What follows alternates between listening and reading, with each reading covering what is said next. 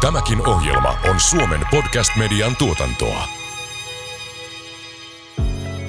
Jos me päästään siihen tavoitteeseen, että meillä on huomattavasti nykyistä älykkäämpi yhteiskunta, niin kyllä sen osana täytyy olla silloin sitä, että kaikilla yhteiskunnan jäsenillä on myös mahdollisuus ja myöskin kyvyt niin kokea sitä luontoa siinä alkuperäisessä muodossa, mutta sen täytyy tietysti tapahtua semmoisella tavalla, joka ei sitten sitä luonnon kiertoa itsessään niin kuin häiritse liikaa.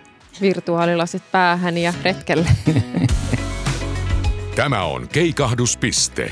Podcast, jossa kysytään millaisen tulevaisuuden haluamme ja millaisia ratkaisuja siihen pääseminen vaatii.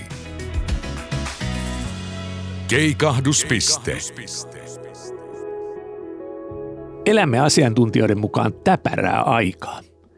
Elinympäristömme lähestyy keikahduspisteitä, jotka voivat muuttaa sen pysyvästi toisenlaiseksi. Jotta voimme välttää tällaisen kehityksen, meidän on katsottava niin luontokadon kuin ilmastonmuutoksen osalta kauemmas tulevaisuuteen. Kutsuin huippuasiantuntijoita keskustelemaan VTTn juhlavuoden podissa siitä, millaisessa maailmassa haluaisimme elää 80 vuoden päästä ja mitä pitäisi tehdä jo nyt. Tässä toisessa jaksossa keskustelemme siitä, miten suhteemme luontoon vuosikymmenten saatossa muuttuu.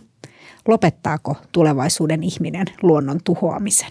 Minä olen teknologian tutkimuskeskus VTTn toimitusjohtaja Antti Vasara ja kanssani tätä podcastia juontaa Helsingin yliopiston aivotutkija Minna Huotilainen. Vierainamme ovat meteorologi ja tietokirjailija Kerttu Kotakorpi sekä professori ja tulevaisuuden tutkija Markku Vilenius Turun yliopistosta. Lämpimästi tervetuloa. Kiitos. Kiitos paljon. Ennen kuin me suunnataan katseet tulevaan, niin mitäs mieltä olette, onko suomalaisilla mielestänne tämä niin sanottu erityinen luontosuhde, eli tällä meidän ihanalla Suomen kansalla, joka elää metsästä ja tuhansien järvien maassa? Kyllä mä varmasti uskon, että suomalaisilla on erityinen suhde ihan vain jo sen takia, että kun miettii, että miten me vaikka vietetään vapaa-aikaa. Aika monilla on kesämökkejä ja sellaisia jotain paikkoja, mihin mennään viettämään sitä vapaa-aikaa, jotka on jossain siellä järven rannalla tai, tai, tai muuten luonnon keskellä metsässä jos ajatellaan hyvin tämmöisiä asuttuja alueita muualla maailmassa, niin eihän ihmisillä ole samanlaisia mahdollisuuksia. Suurin osa suomalaista kuitenkin pääsee ihan tämmöiseen jollain tavalla luontoa muistuttavaan ympäristöön suurin piirtein kotioveltansa. Että kyllä mä uskon, että se suhde on erityinen. Se, että riittääkö se suojelemaan meidän luontoa riittävästi, niin se on ehkä – semmoinen, sanoisin, että vielä kyseenalainen asia tässä ajassa, mutta näkisin, että ehkä ollaan heräämässä siihen, että me tarvitaan vielä syvempi luontosuhde myös Suomessa. Joo, mä voisin tuohon jatkaa oikeastaan näin, että, että ilman muuta mäkin näen, että pohjat on ihan hyvät, mutta sitä suhdetta tarvii syventää ja, ja vaikka meillä on ehkä kaikilla jonkinlainen niin kuin tarve päästä sen luonnon kanssa kosketuksi, joka myöskin ehkä – juontaa siitä, että, että me ollaan suhteellisen vähän aikaa sitten vasta urbanisoitu, jos vertaa niin muihin, vaikkapa muihin Pohjoismaihin, mutta muualle Eurooppaan ja kehittyneisiin maihin, niin että me ollaan niin kuin hyvin nopealla tavalla sieltä niin kuin hyvin maatalouskeskeisestä maasta noustu tämmöiseksi niin kuin teolliseksi tai jälkiteolliseksi maaksi – niin sillä on myös se vaikutus, että tämä kollektiivinen muisti on pitkä, niin, niin yhdessä näiden mainittujen mökkikokemusten kanssa, niin saa aikaan siis sen, että siellä on semmoinen, niin se, se tuntuma on säilynyt, vaikka se tietysti on aina, aina myöskin muuttuva uusien sukupolvien myötä. Mutta se on se, jotain sellaista, joka rakentaa sitä mun nähdäkseni arvokkainta – asiaa, joka meillä voi olla niin kuin meidän luontosuhteessa, joka on se, että me ei siis vaan pelkästään niin kuin oteta sieltä, vaan me myös ikään kuin annetaan. Että se on semmoinen niin kuin oma aktiivinen antaminen myöskin, että, että sen voi myös ajatella näin, että olemme juu eläneet luonnon keskellä, mutta ollaan myöskin aina niin kuin otettu tavallaan luonnosta ja nautittu niistä luonnon antimista, mutta mitä se on, että, että me annetaan luonnolle jotain ja, ja, ja hoidetaan sitä luontoa, koska tämä roolihan on nyt mun nähdäkseni muuttumassa ja pitäisi muuttua, koska, koska nyt me ollaan muuttamassa ilmastoa ja koko ympäristöä ja, ja, ja silloin me ei voida enää jatkaa sitä vaan, että me otetaan silloin sieltä kun me halutaan, vaan että meidän täytyy ajatella, että mitä sillä luonnolle kuuluu ja miten sillä voisi kuulua paremmin ja, ja se muuttaa koko tämän asetelman siitä, että mikä se meidän luontosuhde pitäisi olla. Tämä kysymys ilmastonmuutoksesta nyt alkaa olla sellainen, että varmasti suuri enemmistö ymmärtää, että ilmasto on muuttumassa ja aika radikaalisti. Mutta se juuri, että sitten, että tämän ilmastonmuutoksen seurauksena ja muutenkin niin kuin ihmisen toiminnan kautta, niin luonnon monimuotoisuus, biodiversiteetti on myös uhan alla. Tästä ei varmastikaan vielä keskustella riittävästi, niin mitä mieltä sä nyt oot kerttu, että mitä tässä pitäisi ajatella? No ainakin musta tuntuu, että vaikka siitä biodiversiteetistä ei vielä puhuta ehkä riittävästi, niin se on noussut niin lyhyessä ajassa niin suureksi se keskustelu, mitä siitä jo käydään, että mä uskon, että se tulee aika nopeasti siihen ilmastonmuutoksen rinnalle. Ja ehkä se on jopa niin kuin helpommin ymmärrettävä, koska se luonto on niitä asioita, mitkä on siellä jossain mökkirannassa tai omalla pihalla ja on niin kuin helppo ymmärtää, että me tarvitaan vaikka pölyttäjiä meidän ruoantuotantoon ja, ja me tarvitaan vaikka, vaikka sitä, että, että, että vesisiivi löytyy luonnon läpi ja, ja tulee sen jälkeen puhtaana sinne johonkin jokeen. Ja sitten kun niitä ratkaisujakin voidaan tehdä siellä paikallisesti, että luontokatoa hidastamalla me aidosti suojellaan suomalaista luontoa ja mä uskon, että se on niin tosi paljon helpompi asia ikään kuin myydä ihmisille Suomessa kuin se, että, että vähentämällä näitä ilmastopäästöjä me niin kuin koko ilmastonmuutosta hillitään. Ja myös siihen luontokatoon liittyy tämmöinen niin kuin, että jos ilmastonmuutoksessakin on keikahduspisteitä, mutta, mutta se on enemmän semmoinen niin venyvä käsite, että mikä on liikaa ilmastonmuutosta. Mutta luontokadossa se on jollain tavalla ehkä – niin kuin helpommin ymmärrettävä se raja, että sitten kun sitä jotain eläintä tai kasvia ei ole, niin sitten sitä ei ole.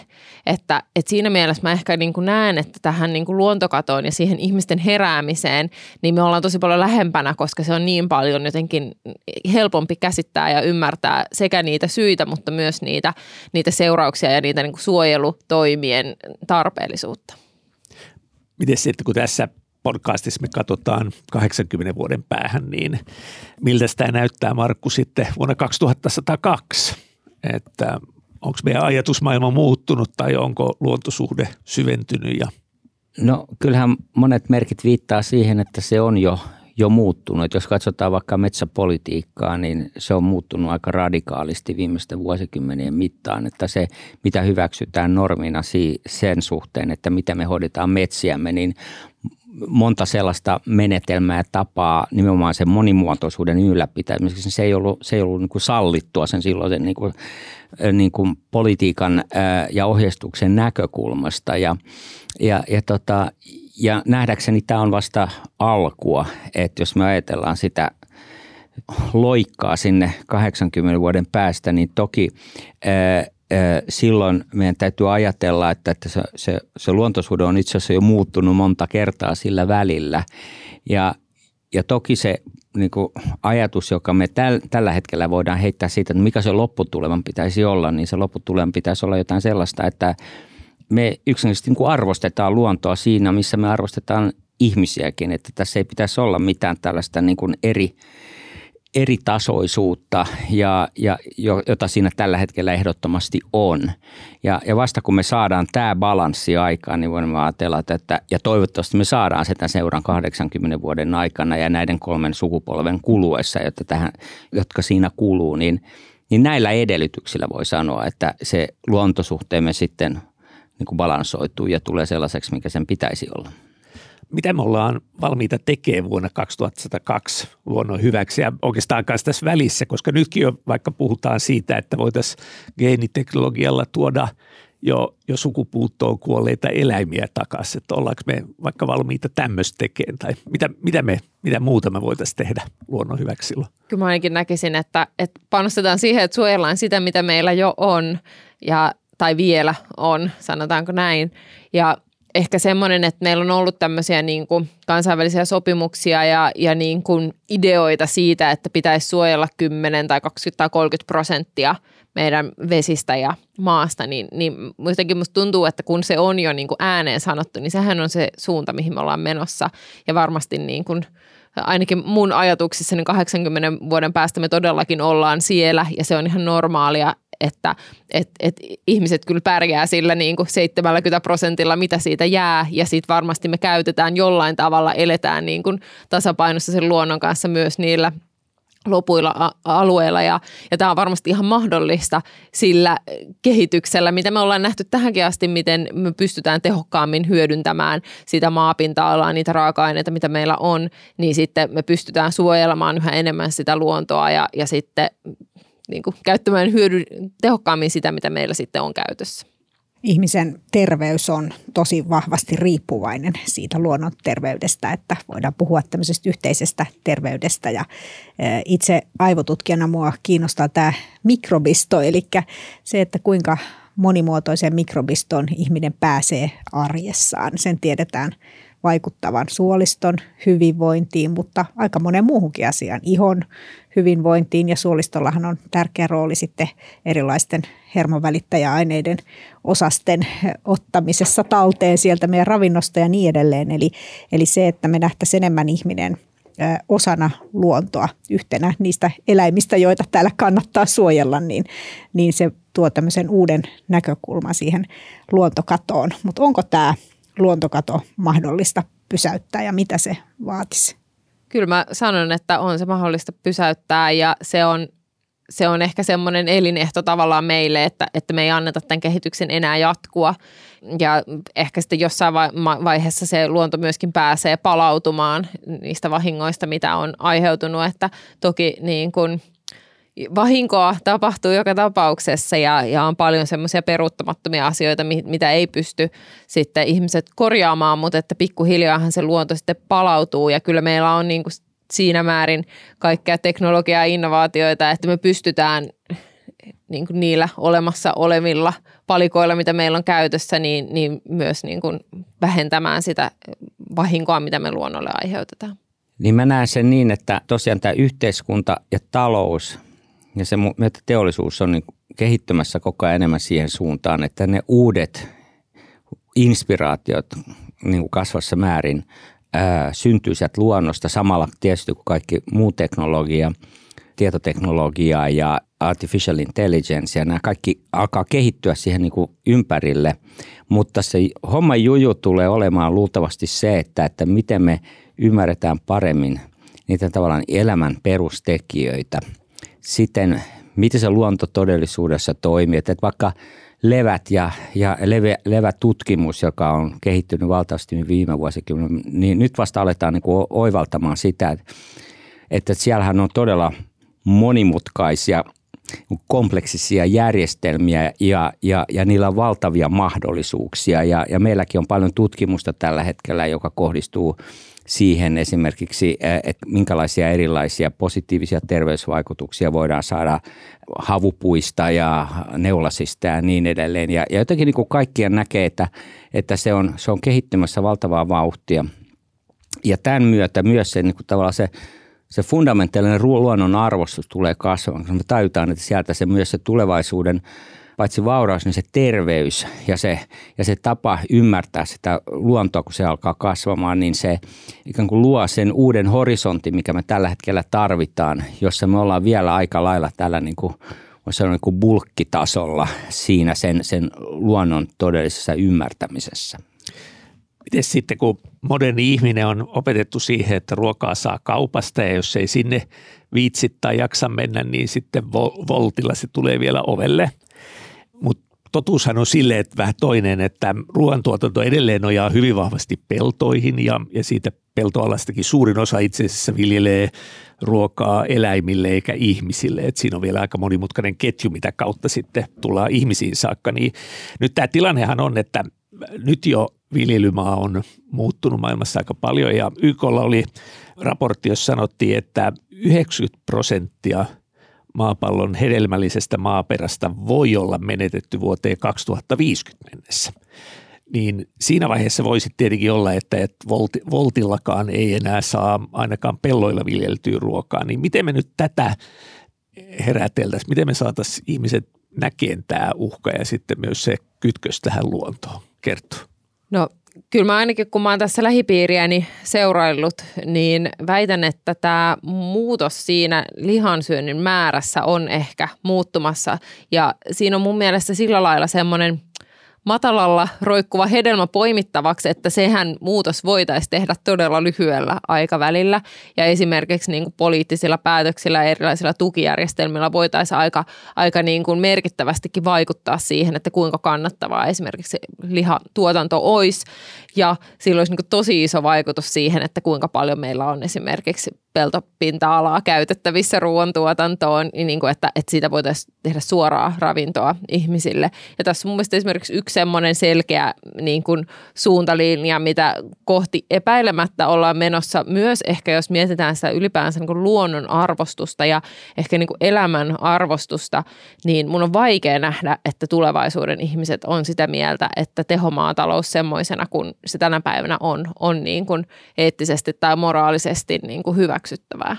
Joo, mä itse olen nähnyt, että tämä, mä puhun näistä vuosisatataidoista, joista ehkä se tärkein on, on tämä planetaarisen elämisen taito, niin, niin on vaikea kuvitella tämmöisen planetaarisen elämisen taitoon, niin sen puitteisiin mahtuisi mitenkään lihansyönti, joka on niin kuin, tavallaan, kun katsoo sitä koko maataloutta erityisesti, eli sitä meidän niin kuin käytännön yhteyttä sinne luontoon, niin – se on koko ajan enemmän määrittänyt sen toimintaa, sen kehitystä.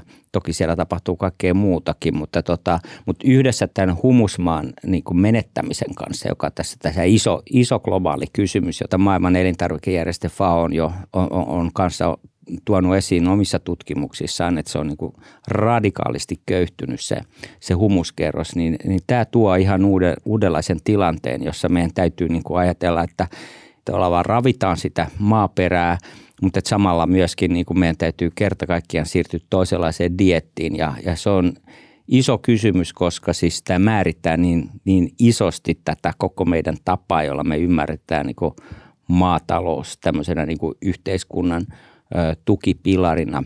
Ja siinä, siinäkin Suomi voisi toivottavasti olla, olla etunenässä ja osoittaa tavallaan voisi sanoa uudenlaisen maatalouden ja siihen liittyvän niin politiikan mahdollisuuden, joka meillä voisi toteutua aika hyvin semminkin, koska meillä on hyvin tämmöinen tavallaan keskitetty, mutta hajanainen päätöksenteko meidän, meidän yhteiskunnassa monella eri tasolla. Ja, ja, ja tässä maatalouspolitiikassa ehkä erityisesti se voisi niin kuin tuoda sellaisen pisteeseen, jossa me nähtäisiin, että, että, että, että viljelijät voisivat todellakin olla – niitä, jotka auttavat meitä tässä niin kuin, tavallaan tässä kamppailussa, mikä meillä on sille, että me saadaan tämä meidän luontosuhde balanssiin. He voivat olla tärkeä osatekijä siellä. Keikahduspiste. Miten sitten, kun VTTllä me ollaan aika paljon puhuttu tästä, puhutaan solumaataloudesta ja geeniteknologian käytöstä tässä näin, että et, et sitten, että ruvetaan tekemään ihan näitä niin kuin to, toisella tavalla teotettua ruokaa, vaikka niin kuin vaihtoehtoisia proteiineja ja, ja että kananmunia, kananmunan valkuais tehdään ilman kanoja, niin onko se, onko se semmoista, mitä te uskotte, että ihmiset tulee hyväksyä vai onko se, onko se liian teknokraattista? No jos menee tuonne kaupan vaikka karkkihyllylle katsomaan, niin aika vähän siellä on mitään semmoista kauhean luonnosta suoraa peräisin olevaa tuotetta ja ihan hyvin tuntuu ihmisiä uppoavan, että, että ehkä se on kyse enemmän semmoisesta niin ajatuksen muutoksesta, että kyllä mä uskon, että tulevaisuudessakin ihmistä arvostaa lähtökohtaisesti niin kuin ruoan makua ja koostumusta ja, ja sitä niin kuin ravintoarvoja ja miten se on sitten tuotettu, niin kyllä mä näen, että, että ehkä tulevaisuuden ihminen on aika avarakatseinen sille – että miten se on tuotettu, jos se on niin eettistä ja ympäristöystävällistä, koska sitä kohtihan me oltiin menossa.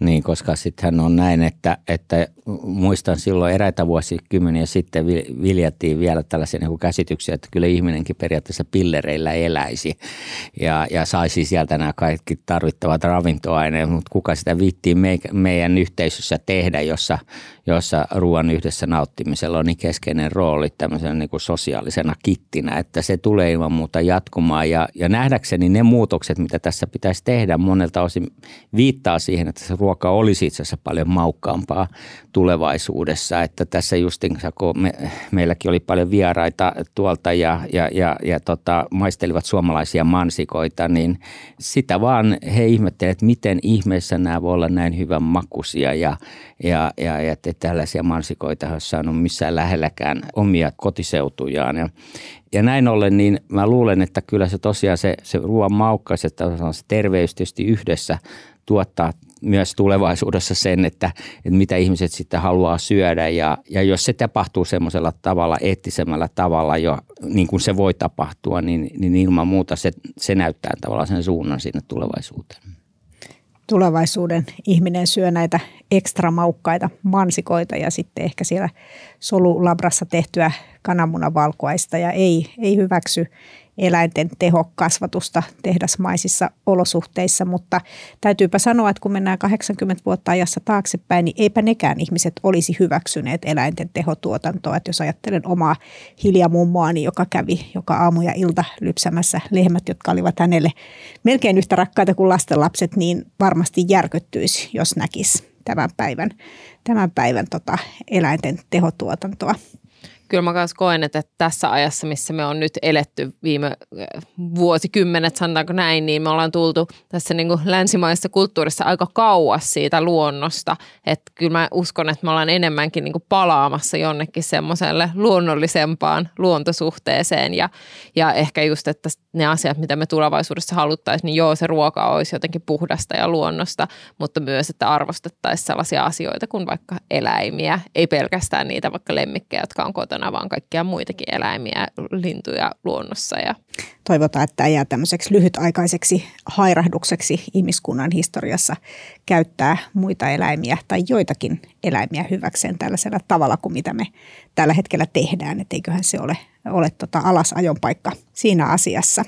Suomessahan on potentiaalia olla tämmöinen maatalouden edelläkävijä ja, ja tota, meillähän on kestävän viljelyn kurssi, joka on siis paitsi tietoa maan parantamisesta viljelijöille, myös ihan harrastelijaviljelijöille, että jos on pieni puutarhapalsta, niin kannattaa mennä sinne kestävän viljelyn kurssille oppiin, sieltä oppii uusia asioita.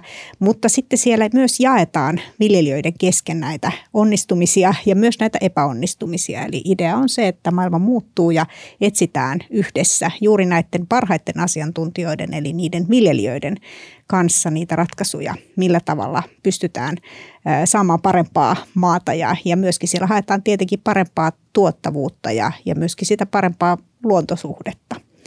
Ja ehkä sitten vähän pienempää pinta-alaakin. En tiedä, onko mahdollista ajatella, että maailmassa olisi koskematonta luontoa vielä 80 vuoden päästä. Onko se mahdollista? Toivon mukaan on. Ja toisaalta nythän luonto kuitenkin jossain ajassa ottaa sitä tilaa takaisin itselleen, että 80 vuotta on jo semmoinen aika, että jos joku, joku osa luontoa on jätetty oman onnensa nojaan, niin se sitten jo aika lailla kukoistaa, ainakin vaikka tämmöisessä suomalaisessa luontotyypissä. Toki jossain muualla voi tapahtua nopeamminkin ja kyllä ainakin itse toivoisin, että myös tulevaisuuden ihmisille säästettäisiin semmoisia – aareaittoja? Joo, ei varmaan enää paljonkaan sellaisia, jotka olisi aina ikuisesti ollut, ollut koskemattomia, vaan todellakin meidän täytyy koko ajan enemmän tehdä niitä luontoreservaatteja, joka on juuri sitä, että meidän täytyy nyt alkaa hoitamaan sitä luontoa paljon enemmän, koska luonto on tähän mennessä lähinnä vain niin hoitanut meitä ja me ollaan vaan sitten otettu vastaan sitä ja mitä, mitä sieltä on tullut. Ja, tämän tyyppinen niin kuin fundamentaalinen muutos tarkoittaa myös sitä, että tota, mä uskon, että 80 vuoden päästä tosiaan meillä on paljon enemmän sellaisia alueita, joissa me, alet, joissa me annetaan sen luonto, luonnon kehittyä omalakisesti ja sitten me pystytään nauttimaan jollain semmoisella hienovaraisella tavalla, joka ei, ei riko sitä luonnon järjestelmää. Koska jos me päästään siihen tavoitteeseen, että meillä on huomattavasti nykyistä älykkäämpi yhteiskunta, niin kyllä sen osana täytyy olla silloin sitä, että kaikilla yhteiskunnan jäsenillä on myös mahdollisuus ja myöskin kyvyt niin kokea sitä luontoa siinä alkuperäisessä muodossa, mutta sen täytyy tietysti tapahtua semmoisella tavalla, joka ei sitten sitä luonnon kiertoa itsessään niin kuin häiritse liikaa.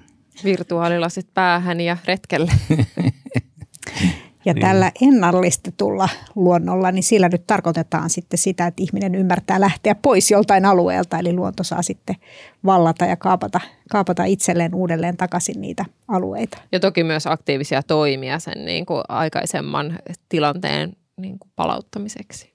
Eli, eli te ette usko siihen, että skifileffoissa, että kun aina päädytään siihen, että sitten kun sivilisaatio todella kasvaa tai etenee, niin sitten kaup- on planeetta, joka on kokonaan kaupunkia, että se on kokonaan rakennettu, että – päinvastoin uskotte, että mennäänkin toiseen suuntaan, joka tietenkin kuulostaa paljon kivemmalta. Ainakin jos suomalaiset saa päättää, niin sinne varmaan jätetään vähän semmoista asumatonta, asumatonta reservaattia, jossa voi sitten kokea jotain muuta kuin sitä ihmisen rakentamaa ympäristöä. Ja toivon mukaan se on jotain muuta kuin aavikkoa sitten, joka sitähän koskematonta kyllä löytyy maailmasta. Joo, ja kyllähän nyt on kuitenkin niin, että, että kyllähän maailman väkiluvun kasvukin tässä jossain vaiheessa taittuu – ei ehkä just vielä 2050, mutta aika lähellä sitä näiden nykyisten, nykyistenkin ennusteiden mukaan. Ja, ja silloin se tarkoittaa myöskin noin niin kuin kvantitatiivisesti sitä, että ehkä se paine alkaa pikkuhiljaa hellittämään ja, ja se, mitä tapahtuu enemmänkin sitä, että ihmiset siirtyy ehkä vielä enemmän tai ainakin niin kuin nykyiseen tahtiin, jos se vähän enemmänkin sitten maalta kaupunkiin ja töitä etsimään ja, ja näin, mikä on aina ikuisesti ollut se syy siihen siirtymiseen ja – mutta sehän jättää myös enemmän sinne maaseudulle sitten niitä alueita, joita voidaan tosiaan niin kuin ajatella tällaisiksi ennallistamisalueiksi. Ja uskon myös sen, että itse kaupungitkin tulee ja siitä on valtavasti merkkejä, että kaupungitkin tulee muuttumaan. Että tavallaan kaupunkipolitiikka on jo nyt muuttunut isosti viimeisten kahden vuosikymmenen aikana ja, ja sitä vihreyttä tuodaan myös sinne niin kuin kaupunkien sisään, jotta se ei olisi vaan siellä jossain kaukana poissa, mihin ihmiset niin kuin harvoin pääsee. Ja, ja, ja tämä tulee myös muuttamaan sitä, sitä niin kuin ihmisen luontosuhdetta, että tosiassa kaupungissa ne etenee, mutta että sinne tuodaan lisää vihreätä sisään. Mikä tällaisen vihreän ää, rooli voisi olla sitten ruoantuotannossa, eli kuinka paljon ruokaa kaupungissa voisi tehdä? No mun mielestä ainakin huomattavasti enemmän, koska nythän tämmöiset vertikaalipuutarhat ja muut on jo alkanut nostaa päätään ja, ja se on vähän kuin uudenlainen lähituotanto ja, ja, ja sen mahdollisuudet on vasta löydetty, että, että, että näin sitä hyvin vahvasti myöskin muualla päin maailmaa, vaikka Dubaissa, missä mä olin pari viimeistä vuotta, niin tuota, tästä asiasta alettiin huomattavasti enemmän puhumaan. Ja se on myös merkki tavallaan siitä, että me tuodaan tavallaan enemmän lähe, lähelle sitä tuotantoa, missä ihmisetkin sitten tosiasiassa asuu ja liikkuu. Niin tämähän on ihan tämmöinen aito win-win-win, että, että tuodaan sitä vihreätä sinne, joka parantaa ihmisten hyvinvointia ja sitten toisaalta se myös niin kuin auttaa tässä niin kuin ilmastonmuutokseen sopeutumisessa, koska yleisesti ottaen kaikki vihreä kaupungissa vähentää muun muassa lämpenemistä ja, ja toisaalta niin kuin auttaa tässä niin kuin veden hallinnassa sekä sateissa että kuivuudessa. Ja meillä on kuitenkin aika paljon erilaista pinta-alaa kaupungeissa, mitä voitaisiin hyödyntää kasvattamisessa. Just Singaporessa niillä on tavoitteena siellä, että ne laskee, oliko se nyt kolme vai neljä astetta Singaporen lämpötilaa ja yhtenä tärkeimpänä tekijänä juuri se, että siellä yrittää istuttaa puita kaikkialle valtavasti puut on ja sitten on tämmöinen mahtava innovaatio, että tämmöisiin niin kun, tota, kun laitetaan aurinkopaneelia, niin sitten kuumilla alueilla siellä on valmiina tämmöinen niin kuin viileämpi varjostettu alue, että periaatteessa kaikki aurinkopaneelien alustat olisi sitten mahdollista hyödyntää tämmöisenä niin kuin puutarha-alustana. Ensimmäisessä jaksossa me puhuttiin siitä, että miten ilmasto muuttuu ja miten sään ääriilmiöt tulee vaikuttaa. Ja, ja just varmaan ihmisten luontosuhteeseen näin historiallisesti on varmaan juuri paljon vaikuttanut se, että miten ilmastolta suojaudutaan. Ja nyt varmaan länsimaissa on totuttu siihen, että, niin kuin, että ei, ei, ei haittaa, että kaikki on niin kuin hanskassa, mutta nyt sitten ääriilmiöt lisääntyy. Nyt on ollut Euroopassa kauhea kuumuus kesällä, että, että nyt ollaan, jopa länsimaissa ollaan ilmaston ja ääriilmiöiden armoilla, niin millaisia ratkaisuja meidän pitäisi kehittää, että vähän jo Kerttu tuossa viittasit siihen, että, että eläminen olisi mahdollista vaikeissa sääoloissa ja me pärjättäisiin tämmöisessä luonnossa. No tosi paljon varsinkin kaupunkialueilla on kyllä tehtävää sille, että ollaan paremmin varauduttu sekä kuumuuteen että kuivuuteen että sateisiin. Ja kyllä itse asiassa sieltä luonnosta aika paljon niitä ratkaisuja löytyy, että ihan lähtien niistä puista ja viherkatoista ja, ja tämmöisistä erilaisista niin kuin läpäisevistä pinnotteista, että ei, ei laitetakaan joka paikkaa pelkällä asfaltilla ja betonilla, vaan, vaan jotain semmoisia pintoja, mihin vesi pystyy imeytymään ja, ja erilaisia tämmöisiä vaikka kosteikkoratkaisuja ja, ja vesialueita niin kuin kaupunkialueille, niin ne sekä auttaa tässä niin kuin vesien hallinnassa että sitten myös siinä lämpötilojen nousussa. Ja nämä on tietenkin sellaisia ratkaisuja, jotka tehdään aika pitkällä aikajänteellä ja sitten samaan aikaan, kun meillä ilmastonmuutoksen näkökulmasta haluttaisiin kauhean tiivistä kaupunkirakentamista ja myös toki luontokadon näkökulmasta on parempi, että, että viedään mahdollisimman vähän sitä ympäröivän luonnon tilaa, niin, niin tässä on tavallaan vähän semmoisia niin vastakkain olevia asioita, että vaatii paljon kaupunkisuunnittelijoilta kyllä miettiä niitä ratkaisuja ja myös vaikka ihan, ihan että miten aurinko lämmittää taloja, että miten sitä pystytään ehkäisemään niin kuin jo siinä suunnitteluvaiheessa. Nythän Helsingin kaupungissa jo ihan tavallisen rankkasateen jälkeen kellarit vähän tulvii, että, että oikeastaan tämä sadeveden poisto ei niin näissäkään olosuhteissa riitä. Että sehän tulee olemaan sitten huomattavasti hankalampi tilanne. Uusissa kaavoitetuissa alueissahan on nyt sitten tätä vaatimusta tälle läpäisevälle maalle, mutta sitten tämä vanha keskusta, kun menet tuonne Töölöön kävelemään, niin eipä siellä paljon sitä läpäisevää maata näy, että onko se sitten niin, että sitä pitää sinne saada ja koko sitä sadevesijärjestelmää muuttaa. Totta kai pitää sitä suunnittelua tehdä, että se pelkästään jo viemäriverkosto vetäisi riittävän määrän vettä ja, ja sitten just näillä erilaisilla viheralueilla lisätä sitä semmoista imevää pintaa, mutta toki se on todella haastavaa tämmöisessä kaupunkialueella, missä kaikki on jo valmista ja toki niin kuin vaikka isojen puiden istuttaminen ja kasvattaminen on vuosikymmenten projekti, että sitä ei tehdä ihan hetkessä. Ja no Suomessa ollaan kuitenkin aika pitkällä tässä ja aika tietoisia, että, että uskon, että kun katsoisi tilannetta monessa miljoona kaupungissa tuolla maailmalla, niin, niin ollaan huomattavasti niin kuin meitä jäljessä. Niin, joo. Mä, mä oon tosiaan havainnut tässä, että kyllä tämä niin kuin, juuri kaupunkisuunnittelun näkökulmasta, niin kyllä tämä paradigma on muuttunut ja sen ehkä ytimessä on tämä ajatus siitä, että siellä niin kaupungin sisällä on mahdollisimman paljon – jotain sellaista, voisi kutsua eläväksi pinnaksi. Että siellä, on, siellä on sitten eri tavoin otettu huomioon se, että, että luonto todellakin kiertää ja sieltä tulee milloin mitäkin ja, ja, ja sille syntyy sitten tavallaan semmoinen niin kuin luonnollinen vaste. Oli se sitten, että meillä on liikaa, anteeksi, riittävästi varjoa siellä tai että riittävästi veden läpäisykykyä, mitä me milloinkin tarvitaan, mutta kun, kun selvää on se, että tämä ilmasto äärevöityy, niin tällä skenaariolla on niin tavallaan selvää, että, että meidän, meidän täytyy tavallaan lisätä meidän, niin kuin, erityisesti meidän kaupunkiympäristöjen resilienssiä, joka tarkoittaa sitä juuri, että, että varaudumme hyvin erilaisiin niin kuin,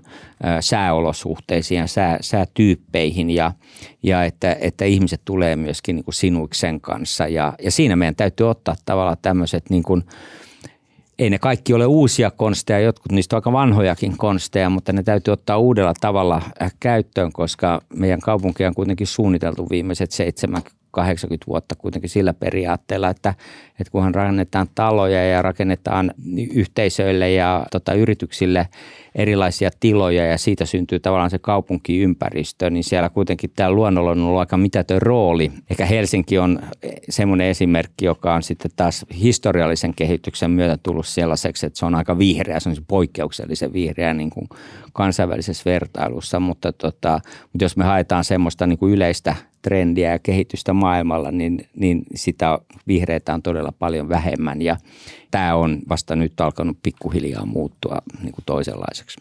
Jokaisella suomalaisella on metsä lähellä, että oikeastaan missä tahansa Suomessa asuu, kun meillä ei ole suuria kaupunkeja. Helsinki on, Helsinki on maailman mittakaavassa tosi pieni kaupunki, niin jokainen pääsee nopeasti metsään, jos haluaa. Jos palataan vielä tähän luontosuhteeseen lopuksi, niin mitä meille ihmisille pitää tapahtua, että tämä suomalaisten luontosuhde muuttuisi vuosikymmenten saatossa tämän visioidun kaltaiseksi? Joo, mä uskon, että ihan semmoisella tiedon lisäämisellä ja hyvällä keskustelulla me päästään jo aika pitkälle, koska mä näen, että me ei olla ihan hirveän kaukana siitä, mihin meidän pitäisi päästä.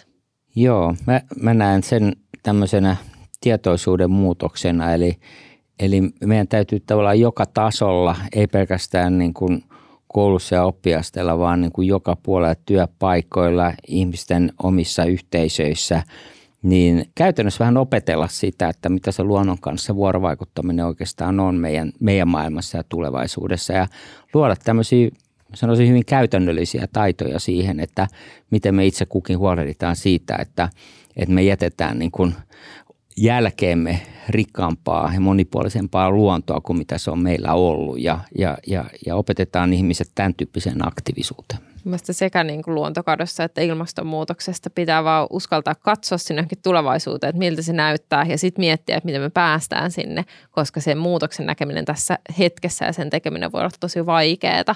Niin sitten tota, kun me vaan niin kuin ajatellaan, että okei, tuommoinen tulevaisuus me halutaan, niin sitten sit me varmasti keksitään ne keinot, että miten me sinne päästään. Eli tässä tapauksessa voi sanoa, että tieto lisää toivoa paremmasta tulevaisuudesta, kun kuuntelee teitä tässä keskustelussa. Kiitos Kerttu Kotakorpi ja Markku Vilenius. Keikahduspiste.